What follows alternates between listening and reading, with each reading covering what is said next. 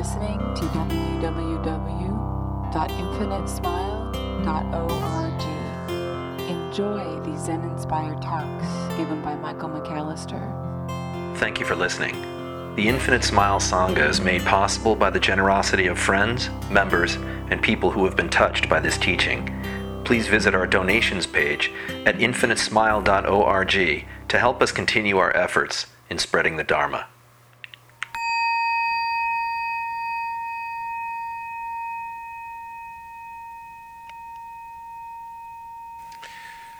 The best meditator tonight gets to take home a stuffed animal.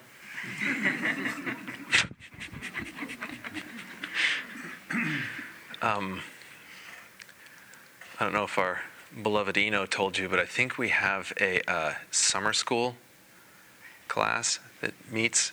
Vacation Bible, Bible School. Is that what it is? Vacation Bible School? Are you one of the teachers? it's, uh, it's. I think it's, it's marvelous. The stuff they do here, I think, is quite, quite marvelous. But it was a real interesting experience walking in here going, oh, learn green, live green.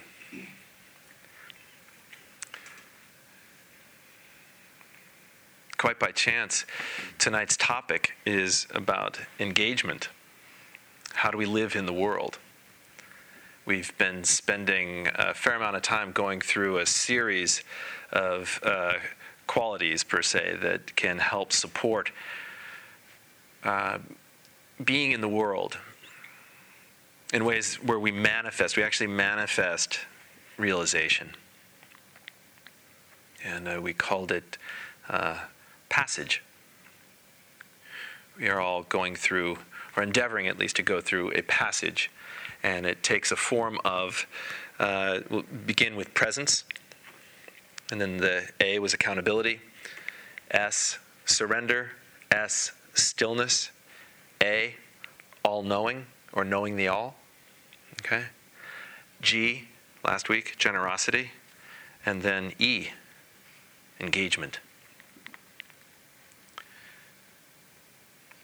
So, how do we engage realization? For that matter, what is realization? What is enlightenment? What is awakening?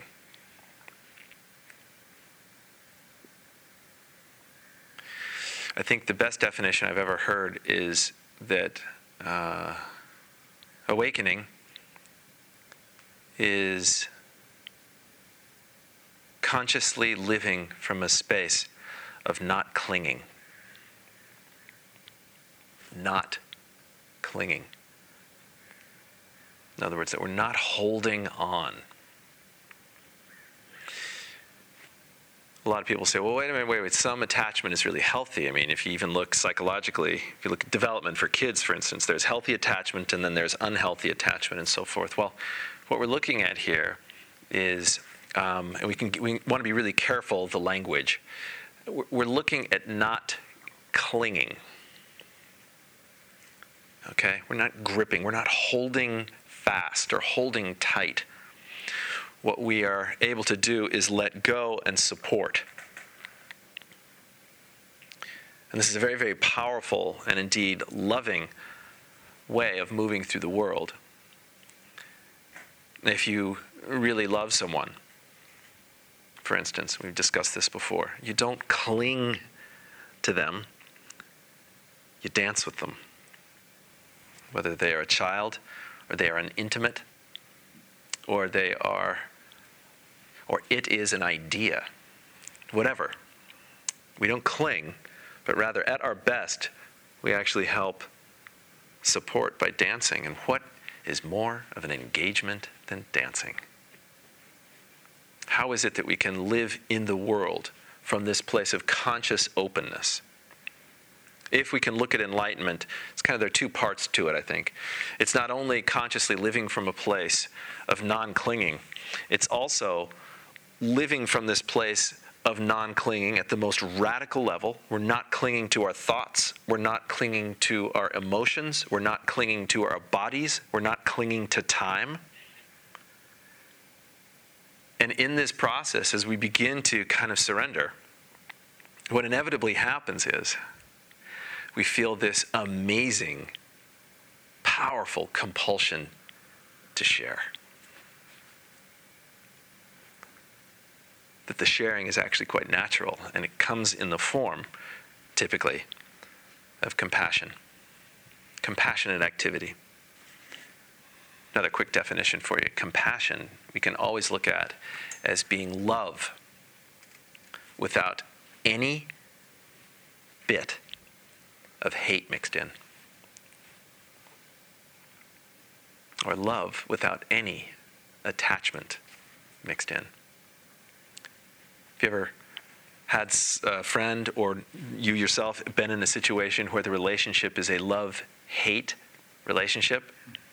That's a very nice way of saying the relationship is an egoic negotiation wherein we are constantly gauging where the other is coming from. If they're giving us what we need, it's called love.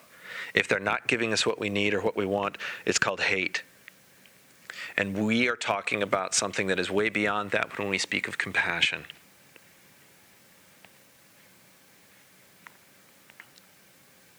Compassion allows us to see ourselves as and through another. So, as this realization of openness, this realization of non clinging begins to, if you will, pervade our experience as we walk through this passage, it's very easy for us to engage. It's not work, it's what we do, it's very natural.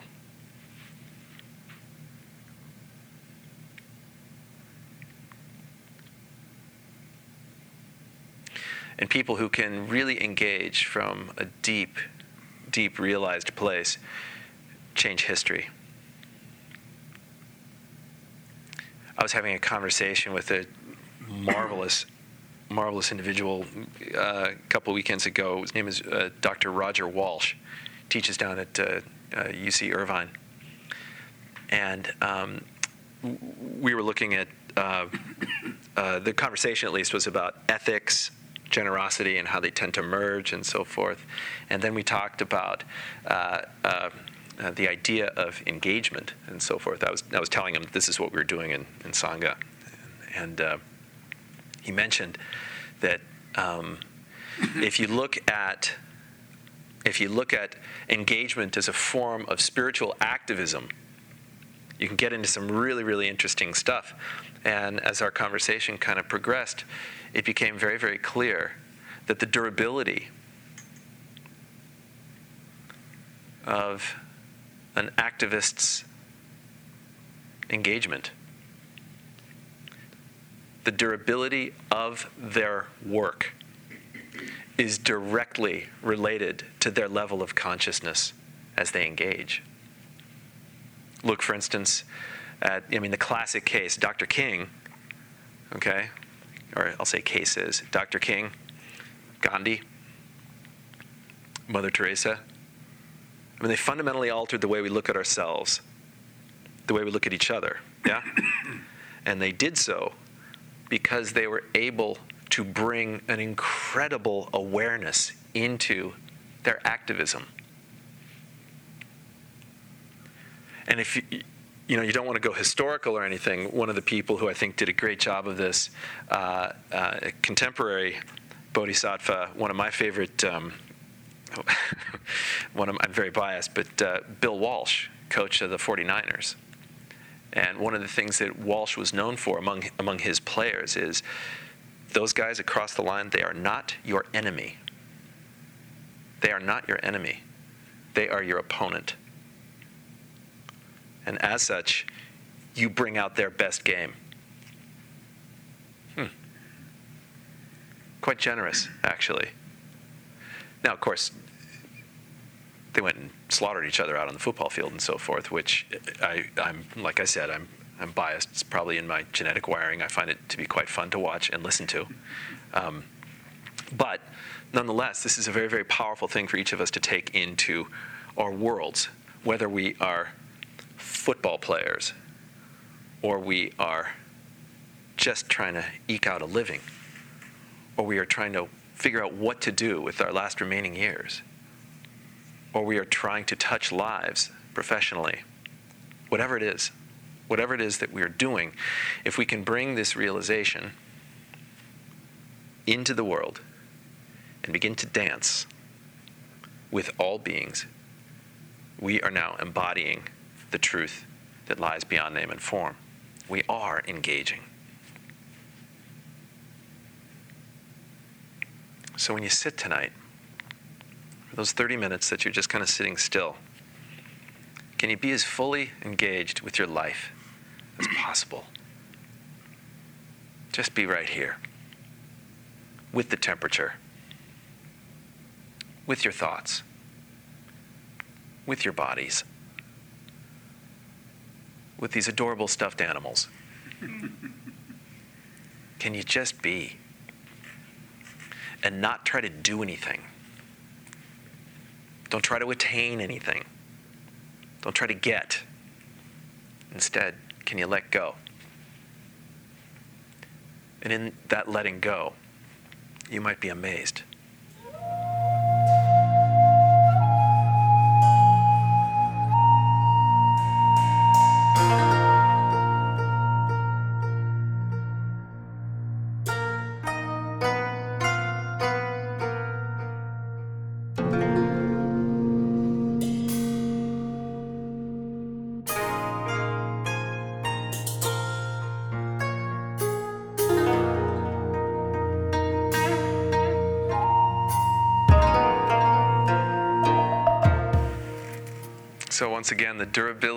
Change depends upon the level of consciousness of the agent making that change. And making that change is engagement. It's all change. Can we dance with it? And this goes back to this idea of, uh, you know, i have spoken quite a bit about activism. I know that. Um, uh, many of the people in this room, uh, myself included, have, have been involved uh, in, for instance, either protest or conscientious objection. Some of us have been thrown in the slammer. I don't think you've really lived until you've gone to jail for a cause. I, I really, you know, that's my own attachment. But, uh, but how can we do this? How can we engage? How can, how can for instance, we as, if, if you will, our, our orientation, while our orientation is Buddhist, we typically don't refer to ourselves necessarily as a Buddhist organization. That said, the, the criticism that uh, uh, I have withstood repeatedly is, oh, Buddhist, oh, where everything's just fine all the time. you know, oh, I suppose, you know, racism's okay. Uh-uh. You know, of course not. Of course not. And in my humble opinion, I also don't think that uh, it's all right that someone should be denied marriage based on their sexual orientation. That's just my bias. Is it right? I don't know. I don't care. It's not whether it's right or wrong, as much as can you bring your full awareness into whatever situation you meet. Because if you bring your full awareness into any situation you meet, the very obvious thing that shows up spontaneously is wisdom, openness, the recognition that we're all in this together. And once that occurs, the natural activity that comes from that wisdom is compassion. What's the most generous thing? What's the most generous thing for all concerned? I think that's one of Rotary's five. Is that about right, sir? Is that one of them? What's the most generous thing for all concerned? Well, Just say yeah. kindness. Just say yeah. Yes. Oh, is it kind? Kindness. Kindness. Is it kind to all? Now, see, I don't care about kindness. kindness is for wussies, as far as I'm concerned. But compassion, on the other, teasing. Compassion. Skip, you could have just said yeah. We would have. Next time, uh, Say, say benefit to all concerned. benefit to all concerned. Excellent, excellent. That and actually, well, that works beautifully. He's my stepdad, so I get to get to.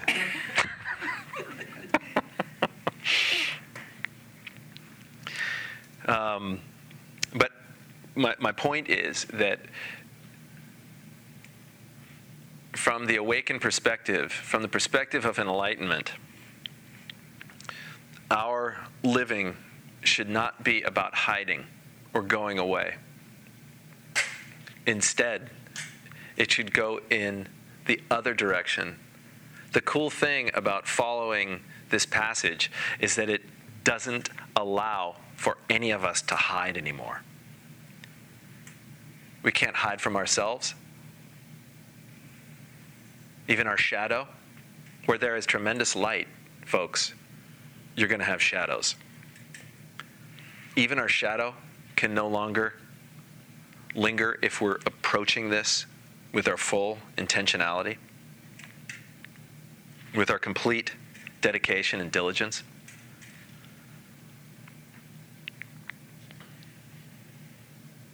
It's the most visible part of our practice is how we meet the world. So as a stillness uh, practice begins to kind of uh, inform us as we begin to surrender, as we remain accountable to every single thing, we recognize that it's no one else's fault. We bring our presence to every single situation, we truly show up. Naturally, some stuff starts to happen. We start seeing that action that comes from an integrated embodiment will always be compassionate. That becomes very natural. We start to see it. We start to see it in ourselves. We start to experience it fully. We recognize that behavior that is sourced by the clarity of what is beyond time and mind is behavior that will touch lives in really powerful and profound ways. It's a way of being generous, it's a way of benefiting all concerned. We begin to recognize that orientations guided by diligence, discipline, and resolve actually carry us in really, really profound ways. This, by the way, is a huge sticking point for a lot of people, especially Westerners. I don't like being told what to do. Okay, shut up and sit down. No, I, mm, mm, no. I'm not going to meditate now. Okay. I mean, maybe I'm speaking for myself. That was the most difficult thing for me. I did not wake me up at 4 freaking 15 in the morning, and I don't have enough time to get tea, and now you want me to sit on my ass in a freezing cold zendo. What fun is this? Well, it's not about fun. It's about awakening. Oh. Okay. But that, that lesson again and again and again that actually, when we submit in some capacity to the profound nature of the teaching, when we begin to honor what is beautiful in others and begin to recognize that it's part of who we are. That's what a bow is, by the way. What is a bow? You know what namaste translates into in, in yogic terms? I salute the God within you. Well, the God within you is equal to the God within me. And so when we can live from that conscious place where we actually, instead of butting up against any type of authority, we open, we open to what is profound. Forgive my language here, but we allow ourselves to be kind of humbled by the sacred. We can begin to engage.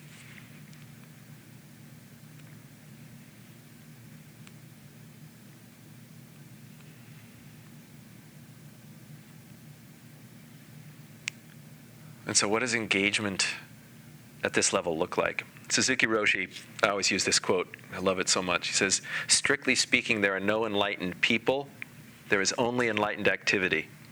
This is what we're talking about here. This is what we're saying. In other words, that our activity, if our activity is inspired by all this stuff I've just been talking about, we begin to lead a life of practice. And practice itself is realization. Practice itself is about engaging the world from this place of openness, kindness, tenderness, but also diligence. That we have discipline, that there is a little fire.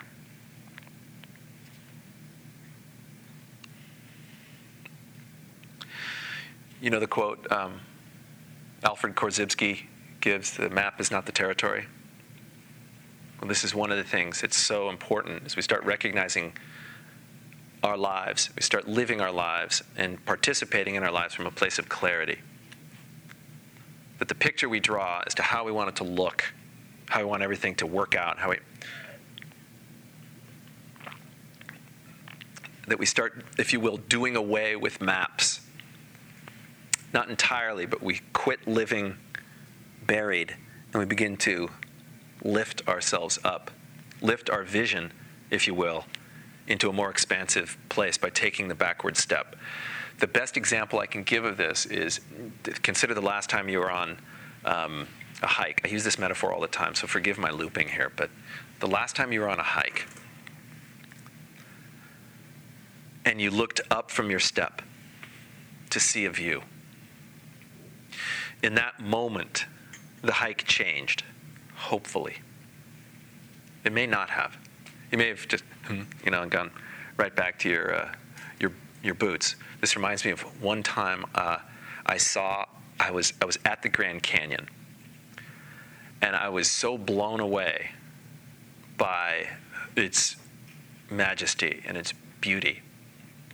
And I just absolutely was simultaneously horrified and I cracked up at this guy who was kind of driving his family through. It reminded me of the uh, Chevy Chase movie uh, where where he he stops at the Grand Canyon.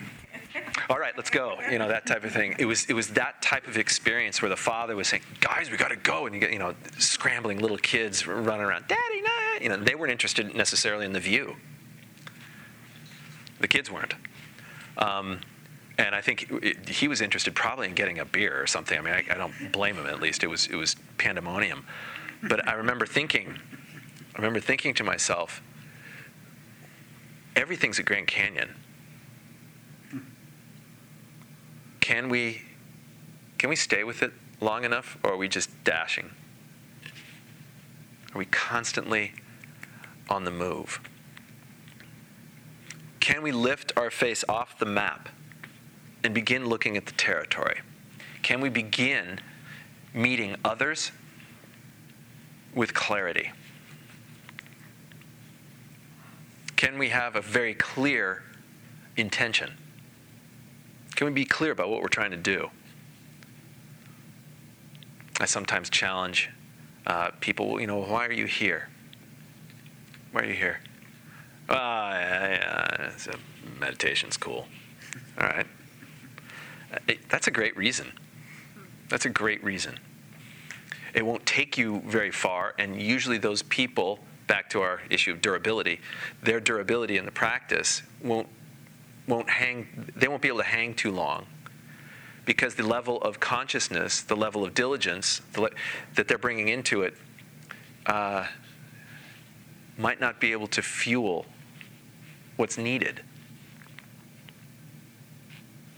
Think if you were to ask anybody what they you know, what did they really intend for their lives, they'll usually say, well, you know, I don't know, fall in love once, twice, a few times, you know, have some kids, uh, I don't know, get a Ferrari, whatever it is.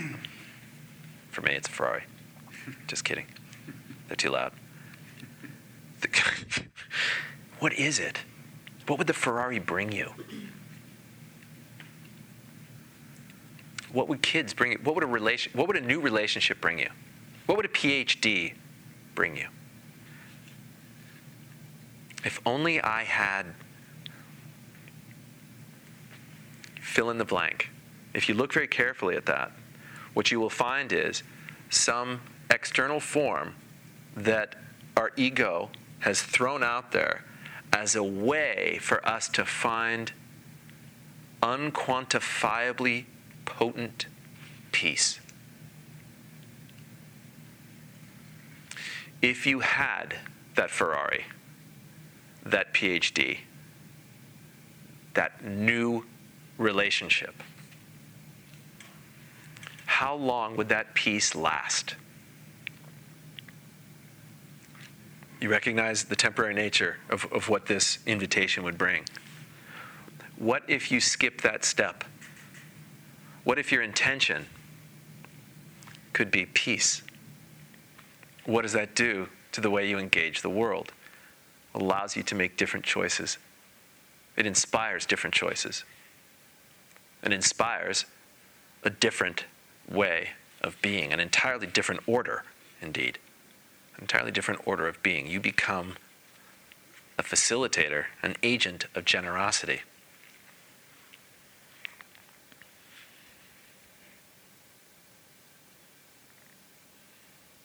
So we let this peace, this non completion, excuse me, this non division, this total completion that's at the core of not only what we are, but what we want, we let that begin to inspire.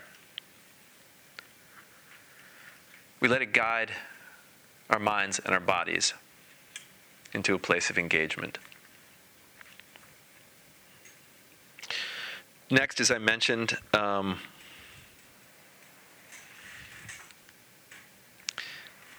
commitment. I think on some level, we have to kind of commit to ourselves. And we can start small. I'm a big fan of that, actually. But really committing to awakening. That's why we're here. I mean, you can be here because you enjoy the community. That's valid. You can be here because you like meditating at least once a week and this forces you to do it. That's totally valid. You can be here because you have a crush on somebody that's here, whatever it is. You can be here because I'm slightly more entertaining than what's on Monday night television until football rolls around and then actually there's no more Monday night football, is there? You have no excuse but to be here, actually. Am I right? It's Monday night football? It's off. It's now Sunday night football. Does anybody know? Nobody cares even. Okay. All right. It's just me.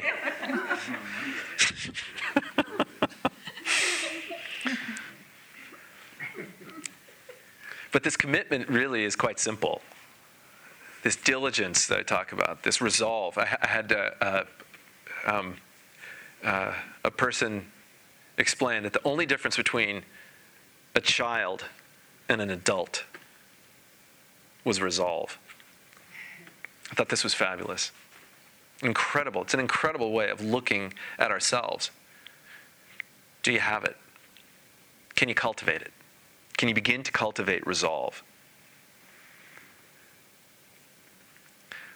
Buddhism is all about vows, ultimately. That we actually begin to take off once those vows are made. And as much as, you know, Mr. Rebel, uh, as much as I, I didn't like that at first, I utterly took it in. Vows help, they're incredibly powerful. What's yours?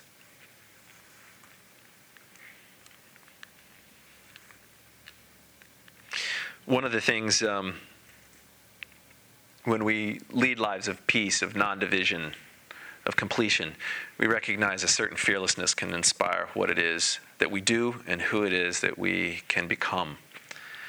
And when we are fearless, when we can show up to our life, this whole idea, as I mentioned earlier, of hiding is something that's just anathema. It's you don't hide. You call things as they are internally.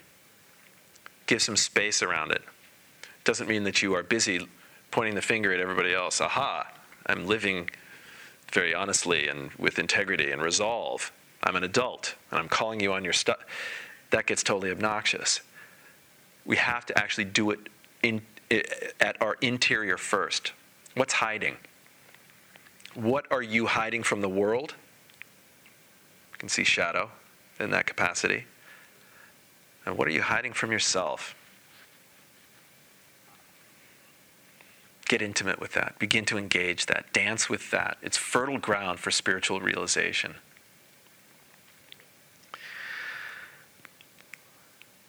Next, confluence. Where does it all meet?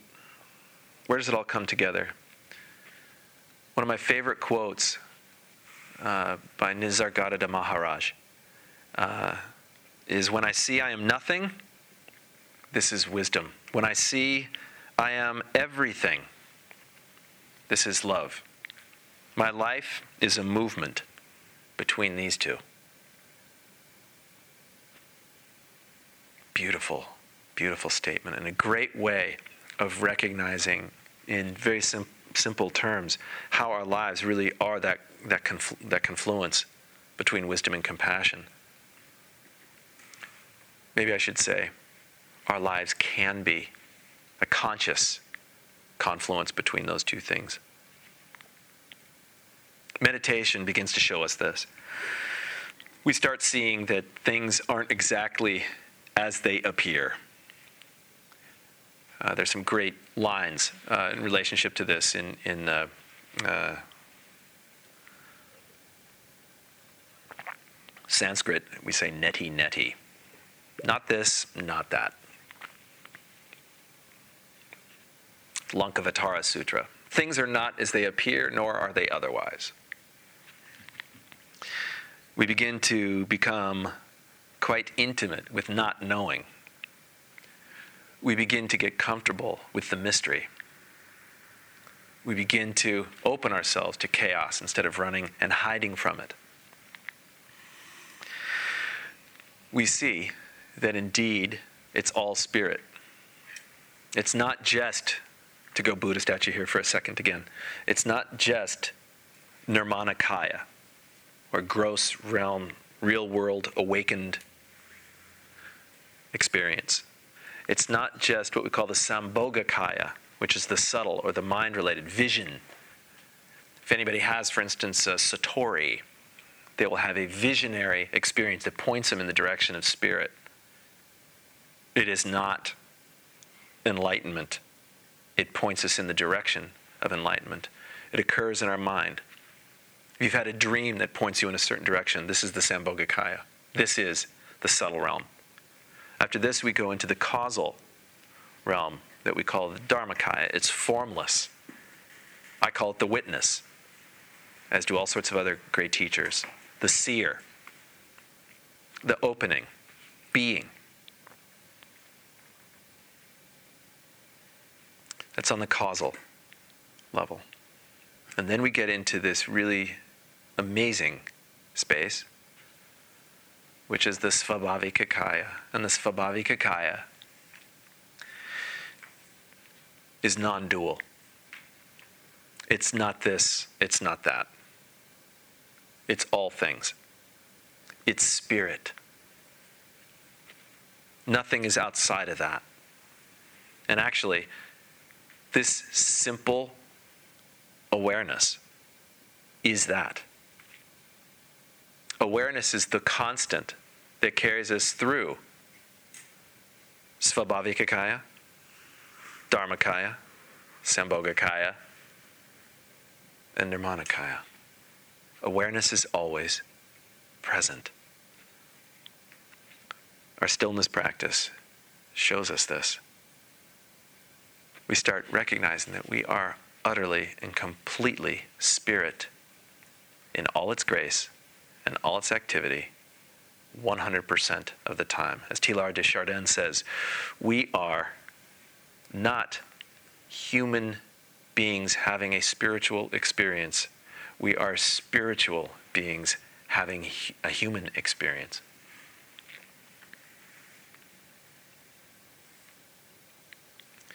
From here, we begin to see that all is teaching, all is teacher, all is us or us is them.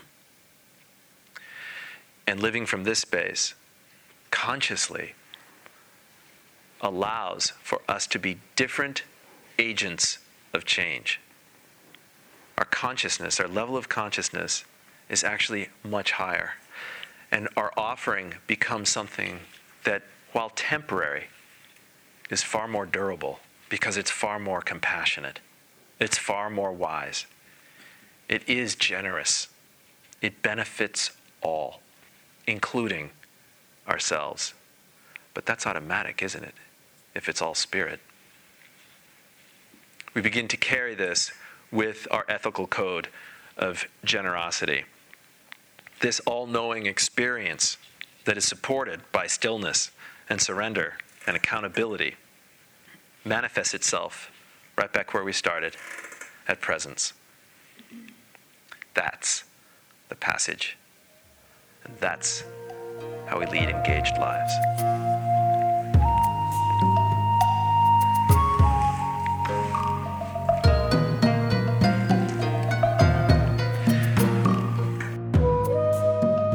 Of course, I could be wrong. Just so you know. All that could be total bullshit. I just, I had to put something together. You know, so I figured that would work, maybe. That'll keep them, that'll hold them. They'll attach to that.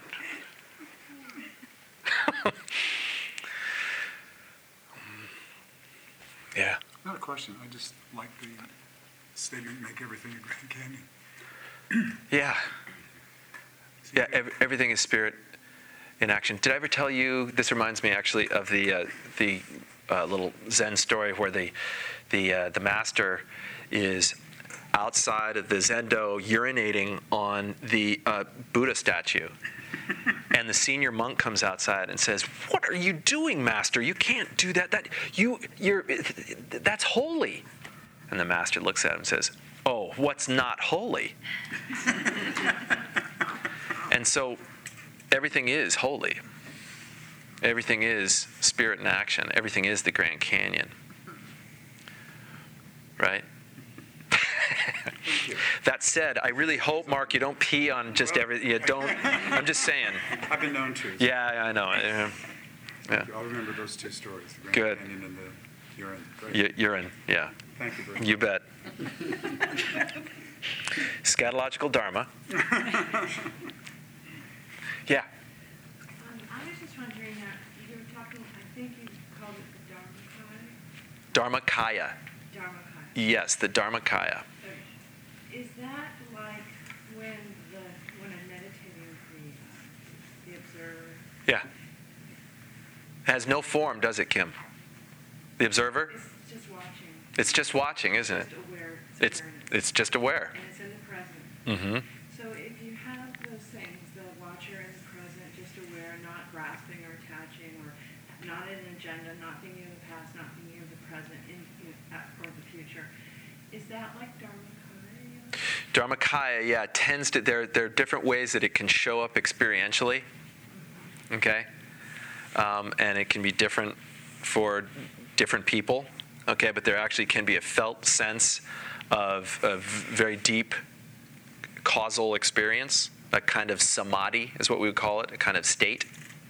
Okay, um, but the body itself is, believe it or not, never not experienced you right now have all of those bodies at play. You are having a gross experience, recognizing we are all here in this room. You're having a subtle experience because you're thinking, right? You're having the causal experience because you are indeed, hopefully, able to kind of witness if I call your attention to it, right? Yeah, I'm kind of witnessing what's going on. And what's the through line to all those things? Awareness, the Svabhavikakaya, the non dual. Now, the interesting thing here is that we can crudely say that the um, the is the source of the Dharmakaya, or awareness is the source of the witness. That witness itself, whenever we have a witnessing experience where we can see what ego is doing, we're watching what ego is doing. All right? We can follow that witness to its core, and what we end up with is nothing. And it's very hard. The mind at this point goes, What? Excuse me? Okay? But that's precisely a, a great pointer. That means that your mind is going, I'm not giving this up. That's good. Okay? And this is why meditation is so important.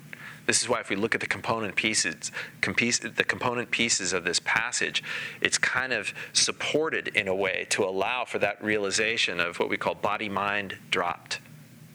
Nothing there. Yet I'm here. We start seeing that spirit is all one thing, but that it has really beautiful features. And you're one of them as we all are. Everything's a Grand Canyon. Everything is holy. So what was the level above the Dhammakaya? It's called Svabhavikakaya. You just made Svabhavikakaya. I just, I totally made that up too. Yeah. Say it after some wine. Hey, how's your? Does not work in bars. I don't know where that came from. Sorry.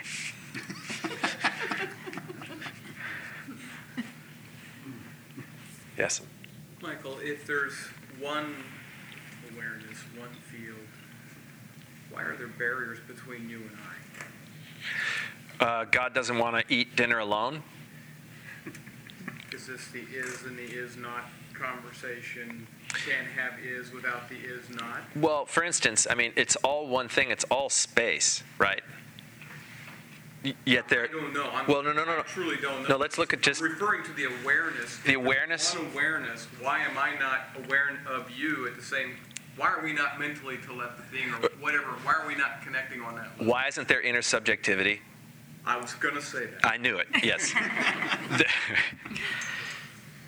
To be quite honest with you, that's the great experiment. Not intersubjectivity, as in I know what you are thinking, but that together, Sangha becomes the new Buddha.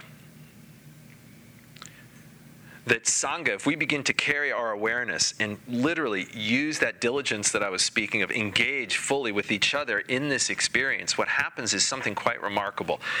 Uh, some of you may have felt it in here before. Uh, sometimes there is a linger. I don't know if after the talk, uh, it, it just always cracks me up. Whenever there's a talk, and for some reason, it, it almost feels like the talk kind of landed, and everybody just goes, and then I'll try to bust it up a little bit, which I shouldn't do probably, but I'll, I'll say, you know, so any questions? And everybody's just kind of like, next time, what I'm going to try to do is just let that stay for a little bit because what that does is there is you can you, it's something you can you can feel where we as a group begin to support each other in our support of realization of awareness and that awareness carries everything with it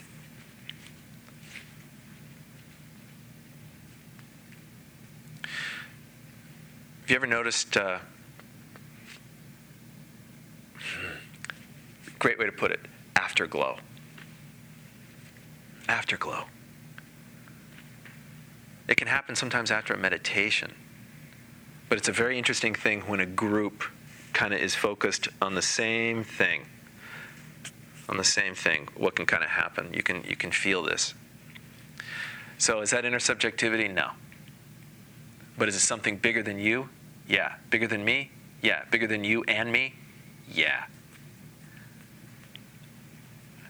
And Robert, I don't know if that answers your question really, but that's my answer. I'm sticking to it. Did you make up a word for it? Yeah. Something? Co- spiritual cofipulation. Good one, good one. I hope I don't get that. Is it contagious?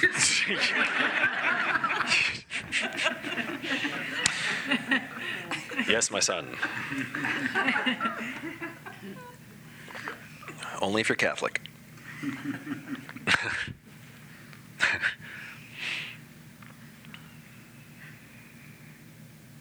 Anyone else?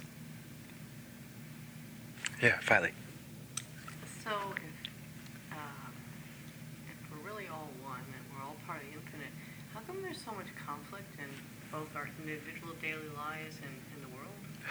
I mean, if we're practicing this peaceful tradition and this tradition of uh, awareness and, you know, I had an experience the other day with my brother and it's just like, you know, it's kind of related to George's question. It's like, I, you know, how come we're not communicating? It's like he's on a different planet. He's he's not he wasn't listening to me at all. I mean, it's like what happens there? Now patient, patient, and then you then I lost it. Then you lost. well, thank you for your honesty. Now, could you please leave? No, it's it's a great question. It's a great question. Why is it that we feel? I mean, we can we can practice all this oneness and so forth, but then divisions invariably, sh- you know, they'll show themselves. Well, divisions better show themselves because that's how the infinite expresses its glory. However, we are responsible, you and I, every one of us, right down to the level of ego, we are responsible with how we choose to deal with those differences. We either resist them, okay? We try to try to let them inform some type of repair or healing, okay?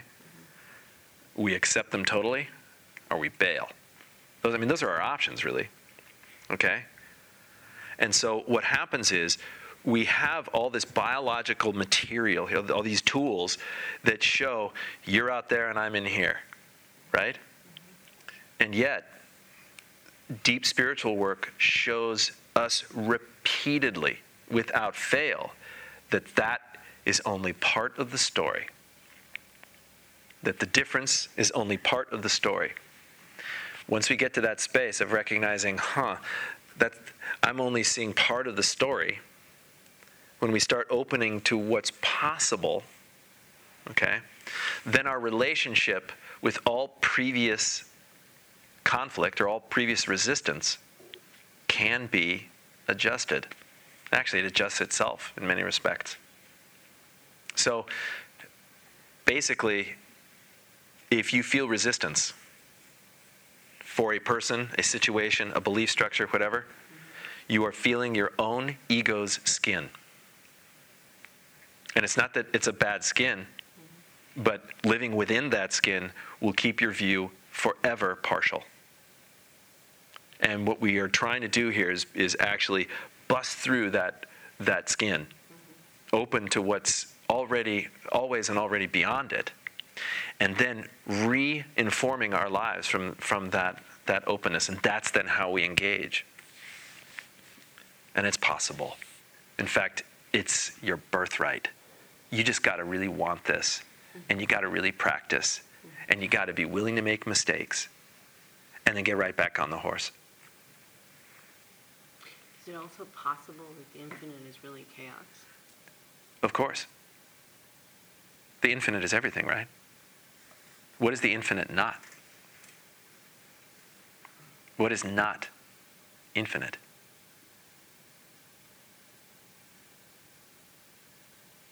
Afterglow. Thank you.